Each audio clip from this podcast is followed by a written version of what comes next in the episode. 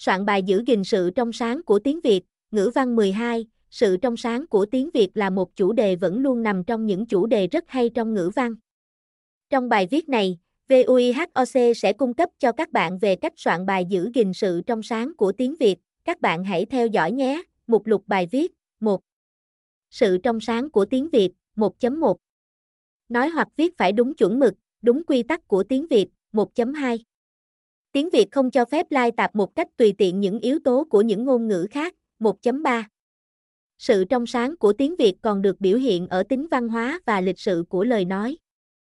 2. Trách nhiệm giữ gìn sự trong sáng của tiếng Việt 3.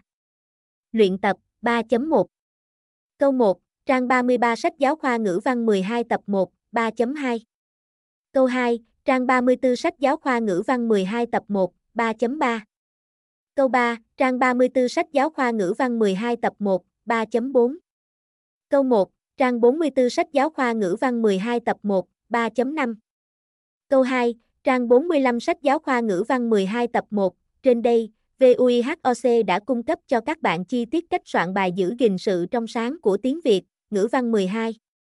Ngoài ra, để học nhiều hơn các kiến thức các môn học của trung học phổ thông thì các em hãy truy cập vihoc.vn hoặc đăng ký khóa học với các thầy cô VUIHOC ngay bây giờ nhé.